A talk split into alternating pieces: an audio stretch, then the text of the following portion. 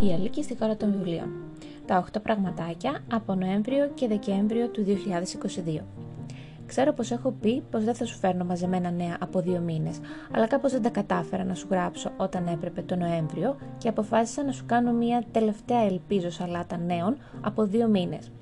Εδώ σου έχω βιβλία που αγόρασα και που μου έκαναν δώρα, βιβλία που δόρισα εγώ, βιβλία που διάβασα, ταινίες που είδα, με πολλές χριστουγεννιάτικες μέσα και φυσικά σειρές, πάρα πολλές σειρές. Τις δύο χριστουγεννιάτικες ανταλλαγές που πήρα μέρος φέτος, τα νέα μας από το διάστημα που πέρασε, κάποια πραγματάκια που αγοράσαμε και άλλη μια κακή εμπειρία από το public. Τι άλλο; Μ, θα τα ακούσεις όλα παρακάτω. Νούμερο 1. Ένα καινούριο ράφι παρακαλώ. Είναι απαραίτητο, καθώς δεν υπάρχει πλέον επαρκής χώρος για τα βιβλία μου. Αυτό το διάστημα πήρα για μένα, πήρα και για φίλους, αλλά και μου πήραν αρκετά βιβλία. Από τις δύο χριστουγεννιάτικες ανταλλαγές μας, πήρα το πράσινο σημειωματάριο της Claire Pooley και το Η Μεγάλη Τέσσερις της Αγκάθα Κρίστη. Η Ιφηγένεια μου έφερε από το Παρίσι όπου πήγε ταξίδι του μέλητο ένα βιβλίο της Αγκάθα Κρίστη στα γαλλικά, το Passager pour Francfort, επιβάτης για Φραγκφούρτη στα ελληνικά, που το πήρε από έναν πάγκο δίπλα στο Σικουάνα. Αυτό το βιβλίο έχει περάσει καλύτερα από μένα. Ο Βαγγέλης, ο αδερφός μου, πήγε ταξίδι στη Βερόνα και μου έφερε ένα βιβλίο με το Ρωμαίο και την Ιουλιέτα. Ο husband μου χάρισε για τα Χριστούγεννα το Atlas 6 της Olivie Blake και το Όλα είναι σκέψεις του Ελευθέριου Ελευθεριάδη, που εγώ ήθελα να το πάρω για εκείνον, αλλά OK, okay, φαντάζομαι πως αν υπήρχε ποτέ περίπτωση να το διαβάσει, ακόμα μπορεί. Ενώ εγώ μου πήρα, όπως σου έχω ήδη πει, τρία χριστουγεννιάτικα βιβλία, το In a Holidaze, των Christina Lauren, το Winter Riddle του Sam Hooker και το Μία Μέρα το Δεκέμβρη της Josie Silver.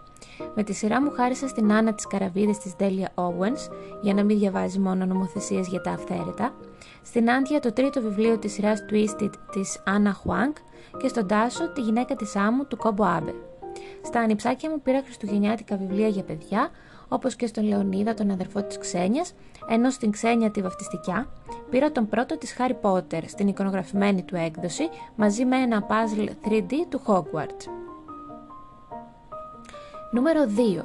Διάβαζα γενικά, αλλά το Νοέμβριο τελείωσα το δεύτερο και καλύτερο ως τώρα βιβλίο της σειράς της ΜΑΣ με τη Φέιρα, το Οργή και ο Μίχλη.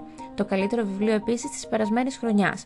Το έχω βραβεύσει στο σχετικό άρθρο με τα καλύτερα του 2022.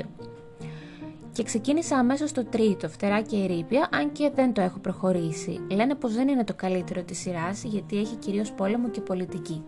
Για μένα το λιγότερο love story και οι περισσότερες μάχες είναι στην πραγματικότητα πολλά υποσχόμενο. Αν δεν έχει κανένα τραγικό γλυκανάλα το τέλος, μπορεί και να γίνει το αγαπημένο μου όλης της σειράς. Προσπάθησα να προχωρήσω γενικά μισοδιαβασμένα βιβλία μου μέσα στο Νοέμβριο και έτσι προχώρησα λίγο τις καραβίδες. Το Δεκέμβριο που τον αφιερώνω πάντα αποκλειστικά σε βιβλία κατάλληλα για Χριστούγεννα, διάβασα το In Holidays που ήταν ε, εντελώς απολαυστικό μέχρι τη μέση, σαν ρομαντική κομμεντή, είχε μέσα πλατωνικό έρωτα, ε, δεν με ξενέρωσε γενικά κανένας ήρωας μέχρι τη μέση, ούτε καν η πρωταγωνίστρια της ιστορίας με την οποία ένιωσα και μία ταύτιση μέχρι τη μέση. Ε, θα σου μιλήσω όμως για αυτό το βιβλίο ξεχωριστά για να μάθεις και να καταλάβεις και για τι πράγμα μιλάω όταν λέω μέχρι τη μέση με τόση έμφαση. Οπότε σταματάω εδώ για να σου πω πως επίσης διάβασα το πέμπτο βιβλίο της Νάρνια, «Ο ταξιδιώτης της Αυγής», ένα βιβλίο με πολύ θάλασσα, γιατί ο τίτλος του είναι πλοίο, που όμως έχει και δράκο μέσα και γενικά αρκετή περιπέτεια, που από ένα σημείο και μετά μου θύμισε γιατί διαβάζω ακόμα Νάρνια. Σου έχω μιλήσει και γι' αυτό. Γενικά θα ήθελα να έχω διαβάσει περισσότερο, αν και το βρίσκω εξαιρετικά ικανοποιητικό το 13 βιβλία ολοκληρωμένα μέσα στη χρονιά και κάτι ψηλά, γιατί την προηγούμενη είχα διαβάσει τρία. Και προσπαθώ ακόμη να σκεφτώ πότε μπορώ να βρω περισσότερο χρόνο για διάβασμα.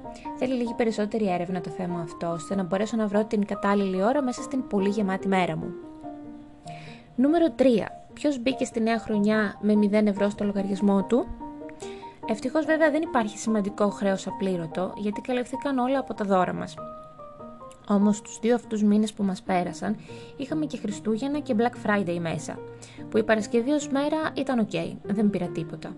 Όμως σχεδόν όλες τις προηγούμενες υπέκυψα πολλές φορές το βομβαρδισμό από προσφορές που ερχόταν στα email μου.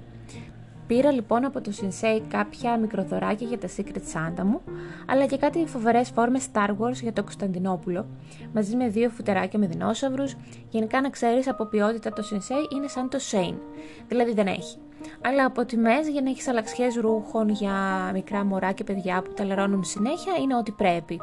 Είναι πιο φτηνό από όρκεστρα. Πήρα από το H&M κάτι μποτάκια για μένα που τα ήθελα πάρα πολύ καιρό και πέτυχα φοβερά καλή έκπτωση σε συνδυασμό με κάτι πόντους που είχα μαζεμένους. Δυστυχώς ή ευτυχώς δεν κατάφερα να κάνω σύνδεση στο κλάρνα με τις τρεις άτοκες δόσεις, γιατί τώρα θα είχα κάθε εβδομάδα από μία δόση, το έχω σιγουράκι. Για τα Χριστούγεννα πήραμε στο Πεμπουίνι δωράκια από τη σειρά της Playmobil που είναι για μωρά ενός έως τριών χρονών. Το τρένο και κάτι ζωάκια αυτοκινητάκια, ο Δίος Βαγγέλης του πήρε την προσβεστική της ε, Fisher Price από τη σειρά Little People, που μόνο με αυτήν παίζει μέχρι στιγμής. Πήραμε και κύβους για να τους βάζει τον ένα πάνω στον άλλον, αλλά και ρούχα και παπούτσια για τον husband και για μένα. Τα Χριστούγεννα πήραμε ρούχα από το μαγαζί που δουλεύω, αθλητικά, γιατί πραγματικά δεν μπορούσα να σκεφτώ τίποτα άλλο. OK, okay, βιβλία, για μένα βιβλία πήρα όμως. Ε, η Bookstagram φίλη η Στέφη θα τη βρεις στο Instagram Steph Mysteries.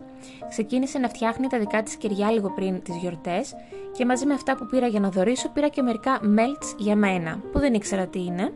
Είναι μικρά τύπου κεράκια, σαν σοκολατάκια, που τα βάζεις πάνω σε μια ειδική ας πούμε συσκευή στην οποία ανάβεις ένα ρεσό και λιώνουν αυτά και μυρίζει ωραία το σπίτι σου.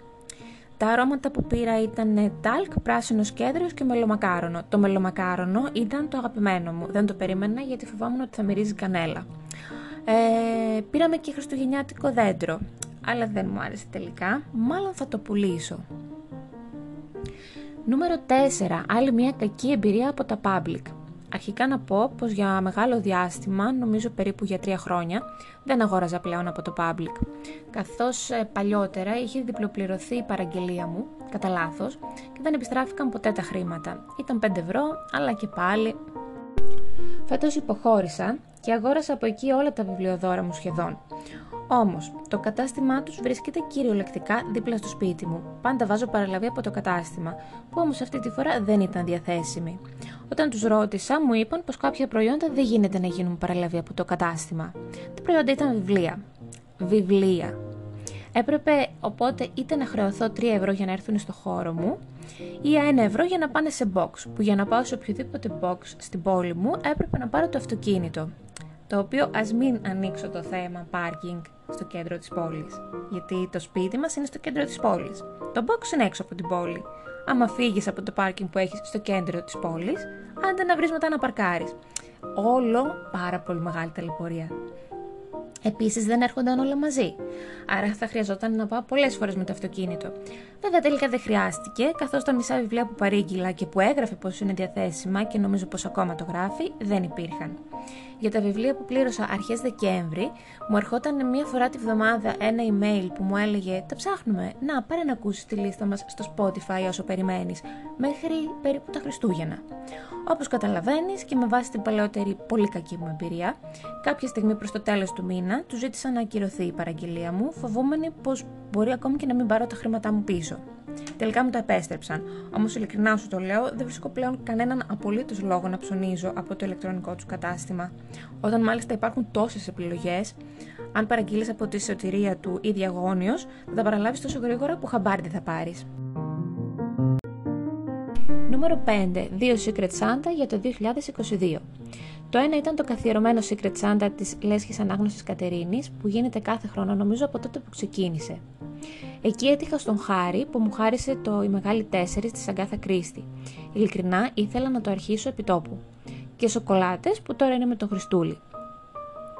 Εμένα μου έτυχε ο Τάσος, ένας από τους πιο αγαπημένους μου ανθρώπους που του χάρισα τη γυναίκα της άμμου του Κόμπο Άμπε τσάι, μια κούπα, ένα στολίδι υδρόγειο σφαίρα γιατί ο Τάσος ταξιδεύει πολύ, ένα κεράκι και πολλά σοκολατάκια που επίσης θεωρώ πως είναι με το Χριστούλη γιατί ο Τάσος αγαπάει πολύ και αυτός τη σοκολάτα. Το δεύτερο Secret Santa ήταν με τα κορίτσια από το Bookstagram της Readers που έτυχα στη Στέφη, ε, τη Στέφη με τα κεράκια που σου είπα πιο πάνω και που μου χάρισε το πράσινο σημειωματάριο της Κλέρ Πούλη, λιχουδιές για τον Άλμπους, έναν σκούφο για τον Κωνσταντίνο, μια χριστουγεννιάτικη κούπα, τσάι και σοκολατάκια. Εμένα μου έτυχε το πιο χριστουγεννιάτικο πλάσμα της γης, η Νάντια, που γιορτάζει τα Χριστούγεννα όλο το χρόνο και όπως καταλαβαίνεις ήταν μεγάλο το challenge. Της χάρισα ένα βιβλίο, το Twisted Hate της Anna Huang, επίσης κεράκι, κούπα και τσάι, ένα δωράκι για τον δικό της χαριποτερόσκυλο, τον Δράκο, κάτι χριστουγεννιάτικα μικροδωράκια και τα έβαλα όλα σε ένα κουτί με λαμπάκια για πιο χριστουγεννιάτικο feeling. Δυστυχώς δεν πρόλαβα τα Χριστούγεννα γιατί, νούμερο 6, κολλήσαμε κοξάκι. Ο Κωνσταντίνος λίγες μέρες πριν τα Χριστούγεννα κόλλησε κοξάκι από τον Κιβέλη που το κόλλησε στον παιδικό. Αν δεν ξέρεις τι εστί κοξάκι, είναι παιδική αρρώστια, μάλιστα για μικρά παιδιά, κυρίως κάτω των 10 ετών, όπου κάνει το μωρό λίγο πυρετό και μετά έχει σπυράκια στο στόμα, στα χέρια και στα πόδια, που όμως δεν έχουν φαγούρα, αλλά και μέσα στο στόμα, που ενοχλούν και σταματάνε εντελώς να τρώνε. Έχει επίσης πτώματα κοινής γρήπης, συνάχη, δίχα, πονόλεμο κλπ. Τα στατιστικά λένε πως οι ενήλικες δεν κολλάνε εύκολα. Εγώ ήρθα κόντρα στα στατιστικά, ή ίσως τα επιβεβαίωσα ως η μοναδική εξαίρεση, γιατί το κόλλησα κανονικότατα, με πυρετό, τα συμπτώματα της γρήπης και μία μέρα πήγα να βγάλω και τα σπυράκια. Τουλάχιστον όχι όπως το μωρό. Αυτό βέβαια μία εβδομάδα πριν τα Χριστούγεννα με έκλεισε σπίτι και έτσι ούτε στη δουλειά πήγα, ούτε και το δώρο της Νάντιας έστειλα εγκαίρος, ούτε καν το δώρο της βαφτιστικιάς δεν έδωσε εγκαίρος. Νούμερο 7. Είδαμε κάποιες ταινίες. Είδα επιτέλους, γιατί ειλικρινά είχα ξεχάσει πως υπάρχει, το Fantastic Beasts το 3 με τα μυστικά του Dumbledore. Σκέφτηκα μέχρι και να κάνω ένα ξεχωριστό άρθρο για την ταινία αυτή που ήταν τόσο χωρίς λόγο ύπαρξης, ώστε να έχω άπλετο χώρο για κράξιμο. Ήταν τόσο πολύ απογοητευτική και η απόλυτη καταδίκη για τη συγκεκριμένη σειρά, που δίκαια λέγεται που σταματάει οριστικά. Αρχικά τα μόνα που αξίζουν στην ταινία αυτή είναι ο Jude Law, που γενικά είναι ευχάριστος στο μάτι, και το Hogwarts, που το βλέπεις απειροελάχιστα βέβαια. Ο Νιούτ μου πέρασε αδιάφορος. Ο φίλος του Νιούτ, ο Τζέικομπ, ο Μάγκλ, που ήταν τόσο τέλειος στο πρώτο, ήταν μέχρι και αυτός βαρετός. Τα φανταστικά πλάσματα δεν είχαν κανέναν απολύτως λόγο ύπαρξης, σαν έβαλαν με το ζόρι το ζωάκι που κυνηγάνε στην αρχή, το τσίλι, ε, ίσα ίσα για να δικαιολογήσουν τον τίτλο. Η αλλαγή του Τζόνι Τέπ ήταν η χειρότερη απόφαση. Δεν με νοιάζει αν είναι ηθοποιάρα ο Μίκελσεν. Α τον είχαν βάλει από την αρχή, το μισό όταν αλλάζουν τους ηθοποιούς. Η Τίνα ήταν παντελώς απούσα, εμφανίστηκε σε μια σκηνή στο τέλος σαν να έκανε μια σύντομη εμφάνιση. Ποιος το σκέφτηκε αυτό να κάνουν ολόκληρη ταινία χωρίς δύο από τους βασικούς ηθοποιούς, δεν ξέρω. Ήταν κάπως καλό το story του Credence, αλλά ειλικρινά δεν πολύ στέκει. Τον αφήσαμε σε πολύ άλλη φάση. Πολύ μεγάλο κρίμα που χαραμίστηκε τόση καλή φαντασία και σίγουρα πάρα πολλά χρήματα σε αυτή την ταινία. Ήταν κίνηση αυτοκτονίας. Από την άλλη, είδαμε μία από τις καλύτερες ταινίες για τη χρονιά που μας πέρασε, το δεύτερο μυστήριο του Benoit Blanc, Glass Onion. Είδαμε και το πρώτο, το Knives Out, που ο husband δεν είχε δει, και έπειτα σε βάθος εβδομάδας, γιατί το βάζαμε αργά για να το δούμε και εγώ δεν την πάλευα, είδαμε το Glass Onion. Στην αρχή μου φάνηκε πως δεν θα μου αρέσει, γιατί ήταν πολύ καλοκαιρινό και εμείς το βλέπαμε Χριστούγεννα. Μετά ενθουσιάστηκα που γυρίστηκε στην Ελλάδα, στις Πέτσε συγκεκριμένα, δεν είχα ιδέα. Ο χαρακτήρας που παίζει ο Edward Norton είναι κάπως ο Elon Musk, ενώ γενικά η ταινία ως ταινία, άσχετα που εγώ όλο κοιμόμουν, έχει ενδιαφέρον και αυτή από την αρχή ως το τέλος, επάξια συνέχεια της πρώτης. Ελπίζουμε όλοι να συνεχιστεί τύπου όπως η περιπέτεια του Ηρακλή Πουαρό. Μου αρέσει εξαιρετικά ο Ντάνιελ Κρέκ στο ρόλο του, που γενικά δεν τον είχα και τόσο στους αγαπημένους μου. Από ό,τι έχω ακούσει, έχει αποφασιστεί ότι θα βγει τρίτη ταινία σίγουρα και συζητιέται ήδη για τέταρτη. Πάρα πολύ καλά πήγε αυτό. Αλλά στον δημιουργό δεν αρέσει που λέγεται A Knives Out Mystery, γιατί είναι, λέει, μια άλλη, τελείως άλλη ταινία και για ποιο λόγο να χρησιμοποιούμε τον τίτλο της πρώτης, λες και δεν μπορεί να σταθεί μόνη της, μάλλον με αυτή τη λογική το λέει. Μέσα στον Δεκέμβρη γενικά είδα πολλές χριστουγεννιάτικες στο Netflix. Το Angel Falls, το Too Close for Christmas, που και στα δύο παίζουν η Chad Michael Murray και η Jessica Lounge, νομίζω Lounge λέει, διαβάζετε το όνομά της, Lounge, και στα δύο λοιπόν παίζουν, αλλά δεν είναι ζευγάρι, το ψάξα. Και να σου πω την αλήθεια και οι δύο ενώ είναι αντικειμενικά όμορφοι, τι όμορφοι, πανέμορφοι, δεν μου αρέσουν καθόλου. Είδα την επάνωδο της Lindsay Lohan, ε, με το Falling for Christmas, εντελώς Netflix και αυτό, το A Christmas Miracle for Daisy, όπου η Jill Wagner, αφού έχει ήδη γλύψει τους κοιλιακούς του Derek, τους έχει γλύψει. Θέλω να, να το σημειώσουμε αυτό λίγο, τους ε, κοιλιακούς του Derek στο Teen Wolf, σε μια σκηνή που νομίζω ότι όλοι αυτό θέλανε να κάνουν, ε, έρχεται να γίνει το άλλο μισό του Γελαντζή Τάιλερ Χέγκλιν, που έπαιζε τον Derek στο Teen Wolf, αλλά του μοιάζει φοβερά παιδιά. Και κατά 7 χρόνια μικρότερού της, Nick Bateman. Σε παρακαλώ, κουκλίτσα μου. Πραγματικά, σε παρακαλώ. Είδα το μουσικό Christmas with You. Μουσικό. Απλά έχει μουσικούς και τραγουδάνε ένα τραγούδι. Και τη μεταφορά βιβλίου The Noel Diary, ενώ έκλαψα, έκλαψα με το ισπανικό ενώ το Merry Christmas, που είναι κάπως σαν το Scrooge. Βασικά είναι ακριβώς σαν το Scrooge. Νούμερο 8. Δύο μήνες, άπειρες σειρές. Γιατί μιλάμε για δύο μήνες, αυτό φταίει. Άπειρες σου λέω. Είδα την τελευταία σεζόν του Crown, όπου είχα ένα φόβο πως θα, θα παίξει και το ατύχημα της Νταϊάνας, αλλά δεν το έπαιξαν. Γενικά απόλυες δεν είχαμε σε αυτή τη σεζόν. Δεν ξέρω αν μπορώ γενικά να συμπαθήσω την Ιμέλτα Στόντον σε κανένα ρόλο μετά την Άμπριτζ. Αντιπάθησα έξτρα τον Κάρολο που μέχρι στιγμής απλά τον λυπόμουν και τον Φίλιππο. Αλλά γενικά τον αντιπαθούσα αυτόν από την πρώτη στιγμή. Νομίζω μόνο η γυναίκα του τον συμπαθούσε ever. Καλή σεζόν, γενικά ήρεμη και νομίζω θα έλεγα ότι ήταν και κάπως χλιαρή σε σχέση με τις προηγούμενες. Έχουμε άλλη μία να περιμένουμε από το Crown.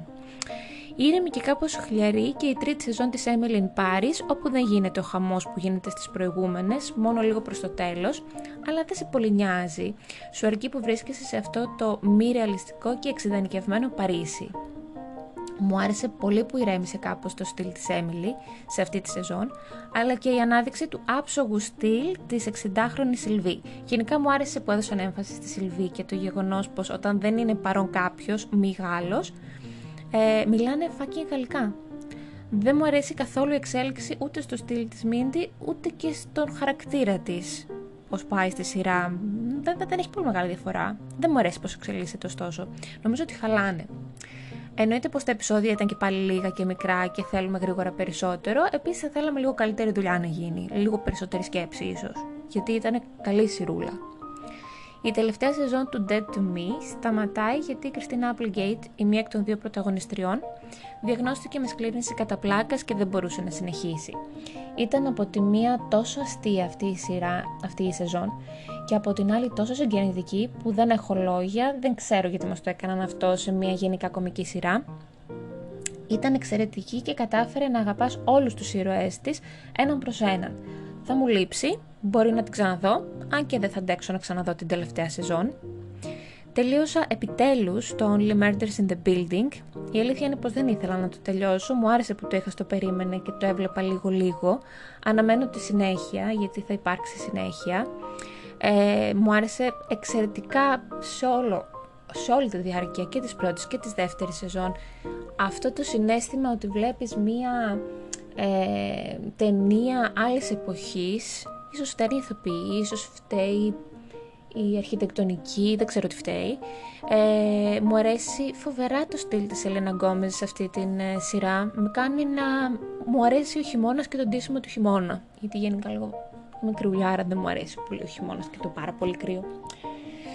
Ε, ολοκλήρωσα επίσης το Rings of Power, που στο τέλος που πήρε λίγη φόρα μου άρεσε πάρα πολύ. Μα πάρα πολύ. Σχεδόν σκέφτηκα να διαβάσω πάλι το Tolkien. Οι ασυνέπειες με τα βιβλία υπάρχουν, δεν είναι φοβερές οι ασυνέπειες, ωστόσο είναι fan fiction και ως τέτοιο το βλέπεις ιδανικά. Σε άλλο ύφος εντελώς, είδαμε με το husband κάποια επεισόδια από το Cabinet of Curiosities, που γενικά τον Guillermo del Toro τον αγαπώ, αλλά όχι. Ιδίως μερικά ήταν πολύ μεγάλο, τεράστιο όχι. Τα επεισόδια είναι αυτοτελή, υποτίθεται ότι είναι τρόμου. Κανένας τρόμος. Ούτε μια σταλιά. OK, okay, μπορεί να έχω γίνει πολύ σκληρόπετσι. Αλλά κανένας τρόμος. Ήταν σαν σκοτεινά παραμυθάκια. OK, okay, εκτός από ένα-δύο που παραήταν σκοτεινά. Αλλά ναι, αυτό. Δεν, δεν ήταν τρομακτικά. Λυπάμαι. Δεν, ναι, δεν μπορώ να τρομάξω πλέον. Είδαμε και το ε, The Inside Man, που κάπως καλό είναι ως ένα σημείο. Στο τελευταίο επεισόδιο είναι τέσσερα όλα και όλα. Οι εξελίξεις είναι τόσο ό,τι να είναι, τόσο μη πιστευτές, που το χάλασε όλο. Βέβαια το παρακολούθησα με αμύωτο ενδιαφέρον, ούτε νίσταξα, ούτε τίποτα. Ήμουν εκεί 100%. Τώρα που το βλέπω από απόσταση μου φαίνεται κάπως αστείο, ναι. ο husband ήταν έξαλλος στο τέλος με αυτό που είδαμε. Ήταν σε φάση τι ήταν αυτό που είδαμε. Ε, είναι από τον δημιουργό του Sherlock, οπότε καταλαβαίνεις πως είναι πολύ έξυπνο και πως αγαπάς αδιαφυσβήτητα το μυαλό της υπόθεσης, τον Stanley Tucci. Ενώ παίζει και ο αγαπημένος Dr. Who, David Tennant. Ήθελε, λέει, το μυαλό της υπόθεσης να είναι ένας κακός, ένας φυλακισμένος, εξού και το Inside Man είναι μέσα στη φυλακή. Και το point είναι πως όλοι μπορεί να γίνουμε δολοφόνοι υπό τις κατάλληλες συνθήκες. Ναι, το ακούω και είναι δυνατή σειρά, στο τέλος όμως το καίει και το καίει άσχημα. Αρχίσαμε και παρατήσαμε, ακόμη και εγώ, το 1899 που είναι με ένα καράβι με καπετάνιο τον ξένο από το γερμανικό Dark, επιβάτη τον Κουθμάν από το ισπανικό Elite και όπως καταλαβαίνεις είναι μια πολυπολιτισμική σειρά που είναι λίγο καμένη όπως το Dark γιατί είναι από τους δημιουργούς του Dark γιατί αυτοί κάπου βρίσκονται σε μια τύπου λούπα, σε ένα παράλληλο σύμπαν. Ε, ξέρω τώρα τι γίνεται γιατί μου το έχουν πει, πόσο εξηγείται τέλος πάντων η πρώτη σεζόν, αλλά βαρέθηκα, ήταν πάρα πολύ αργό, δεν άντεξα το κάψιμο, ούτε καν εγώ, που έχω δει πολύ καμένα πράγματα στο παρελθόν μέχρι το τέλος, από ψυχαναγκασμό κυρίως. Δεν έχω σκοπό. Επίσης, παρά το ότι γενικά έκανε σούσουρο όταν βγήκε, τελικά ακυρώθηκε. Φαντάζομαι δηλαδή γιατί κάψιμο πρόκειται. Από σειρές που ήταν σειράρες και τις απολαύσαμε ήταν το House of the Dragon που ήταν τόσο καλό όσο έλεγαν όλοι. Δεν θέλω να πω ότι δεν μας ενόχλησε η αιμομηξία που γίνεται σε αυτόν τον κόσμο του Westeros. Δεν θέλω να το πω, αλλά είναι γεγονός πλέον δεν σε νοιάζει. Οι ηθοποιοί ήταν εκπληκτικοί. Κρίμα που άλλαξαν ωστόσο κάποιοι επειδή μεγάλωσαν. Η ιστορία εξελίχθηκε πολύ καλά, αν και λίγο γρήγορα.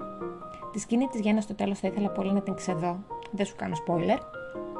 Γενικά ανυπομονούμε για τη συνέχεια γιατί το άφησε σε ένα κάπως κρίσιμο σημείο στην ουσία στην αρχή των πολέμων, των εμφυλίων πολέμων που έχουν μεταξύ τους οι Targaryen σύμφωνα με το βιβλίο που κρατάνε σχεδόν μέχρι να ξεκινήσει η σειρά των Game of Thrones δηλαδή για πάρα πολλά χρόνια μέχρι να εξελιχθούν οι Targaryen από το Westeros. Ε, ιδανικά, αν δεν το έχεις δει και σκοπεύεις, συμβουλή μου, να ακούς οπωσδήποτε μετά από κάθε επεισόδιο τον σχολιασμό από το pop για τις δύσκολες ώρες της Ιωσήφινας και του Θοδωρή, που έχουν αφιέρωμα στη σειρά και πέρα από τις έξτρα πληροφορίες που μπορείς να πάρεις από την Ιωσήφινα που έχει διαβάσει και τα βιβλία, θα ανέβει σε άλλο επίπεδο η απόλαυση της σειράς. Είναι σαν να την ε, παρακολουθείς με πολύ καλούς φίλους παρέα ή να τη συζητάς με πολύ καλούς φίλους και με φίλους που έχουν πάρα πολύ χιούμορ. Τέλος πάντων, εμένα μου τάγιαξε πάρα πολύ. Θα σε συμβούλευα έτσι να το δεις κι εσύ. Εκπληκτική σειρά επίσης η Wednesday του Tim Burton, που είχαμε καιρό να δούμε δική του δουλειά. Εγώ είχα σίγουρα καιρό. Ε, και η συγκεκριμένη ήταν φοβερή. Έψαξα πολύ να δω αν είναι μεταφορά κάποιου βιβλίου η οικογένεια Adams ή η σχολή Nevermore, αλλά το μόνο που βρήκα είναι πως έχει σχέση το όνομα με το κοράκι του Πόε, τον Nevermore της σχολής. Από εκεί και πέρα έχουμε μια σειρά μυστηρίου με υπερφυσικά πλάσματα, ωραία πλοκή, την παρτονική σκοτεινή ατμόσφαιρα, εξαιρετικούς ηθοποιούς. Υπάρχει ένα γενικό ποιος είναι ο κακός που μας απασχολεί σε κάθε επεισόδιο και κάθε φορά αλλάζει ο υποπτός σου.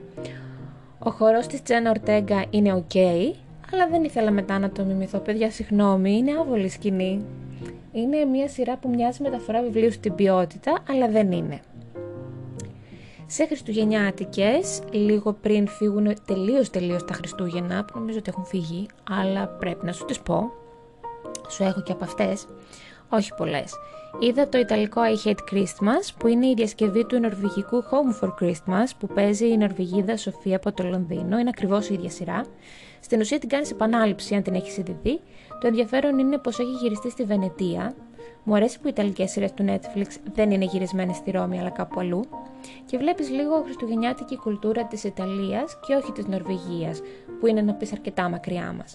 Τις μέρες που ήμουν άρρωστη, είδα και το φετινό νορβηγικό χριστουγεννιάτικο, το A Storm for Christmas, που έχει διάφορες ιστορίες ατόμων που έχουν εγκλωβιστεί λόγω της κακοκαιρίας σε ένα αεροδρόμιο. Να σου πω πως όταν την ξεκίνησα μου φάνηκε κουραστική, ψυχοπλακωτική, δεν μου άρεσε καθόλου Μπορεί να έφταιγε και ο πυρετός, γιατί ήταν τότε που είχα το κοξάκι. Δεν με έκανε καθόλου καλά να αισθάνομαι. Ε, επέμεινα όμως, γιατί ψυχαναγκασμός, ακόμα και με πυρετό, και την είδα όλη. Και απλά να σου πω πως στο τέλος έκλαιγα πολύ. Μπορεί να έφταιγε και ο πονόλυμος. Ήταν μια υπέροχη, υπέροχη σειρά. Κάποιες ιστορίες είναι άψογες, νομίζω οι περισσότερες. Αποδίδονται πάρα πολύ όμορφα. Πάρα πολύ καλή σειρά, εξαιρετική και δεν είναι τόσο χριστουγεννιάτικη, θα την έλεγα κυρίως χειμωνιάτικη. Τα Χριστούγεννα υπάρχουν απλά σαν αφορμή, ας πούμε. Αυτά ήταν τα 8 πραγματάκια των δύο περασμένων μηνών. Τα 8 πραγματάκια που σου χρωστούσα και τώρα είναι που δεν έχω κανένα σημαντικό χρέος. Ευχαριστώ.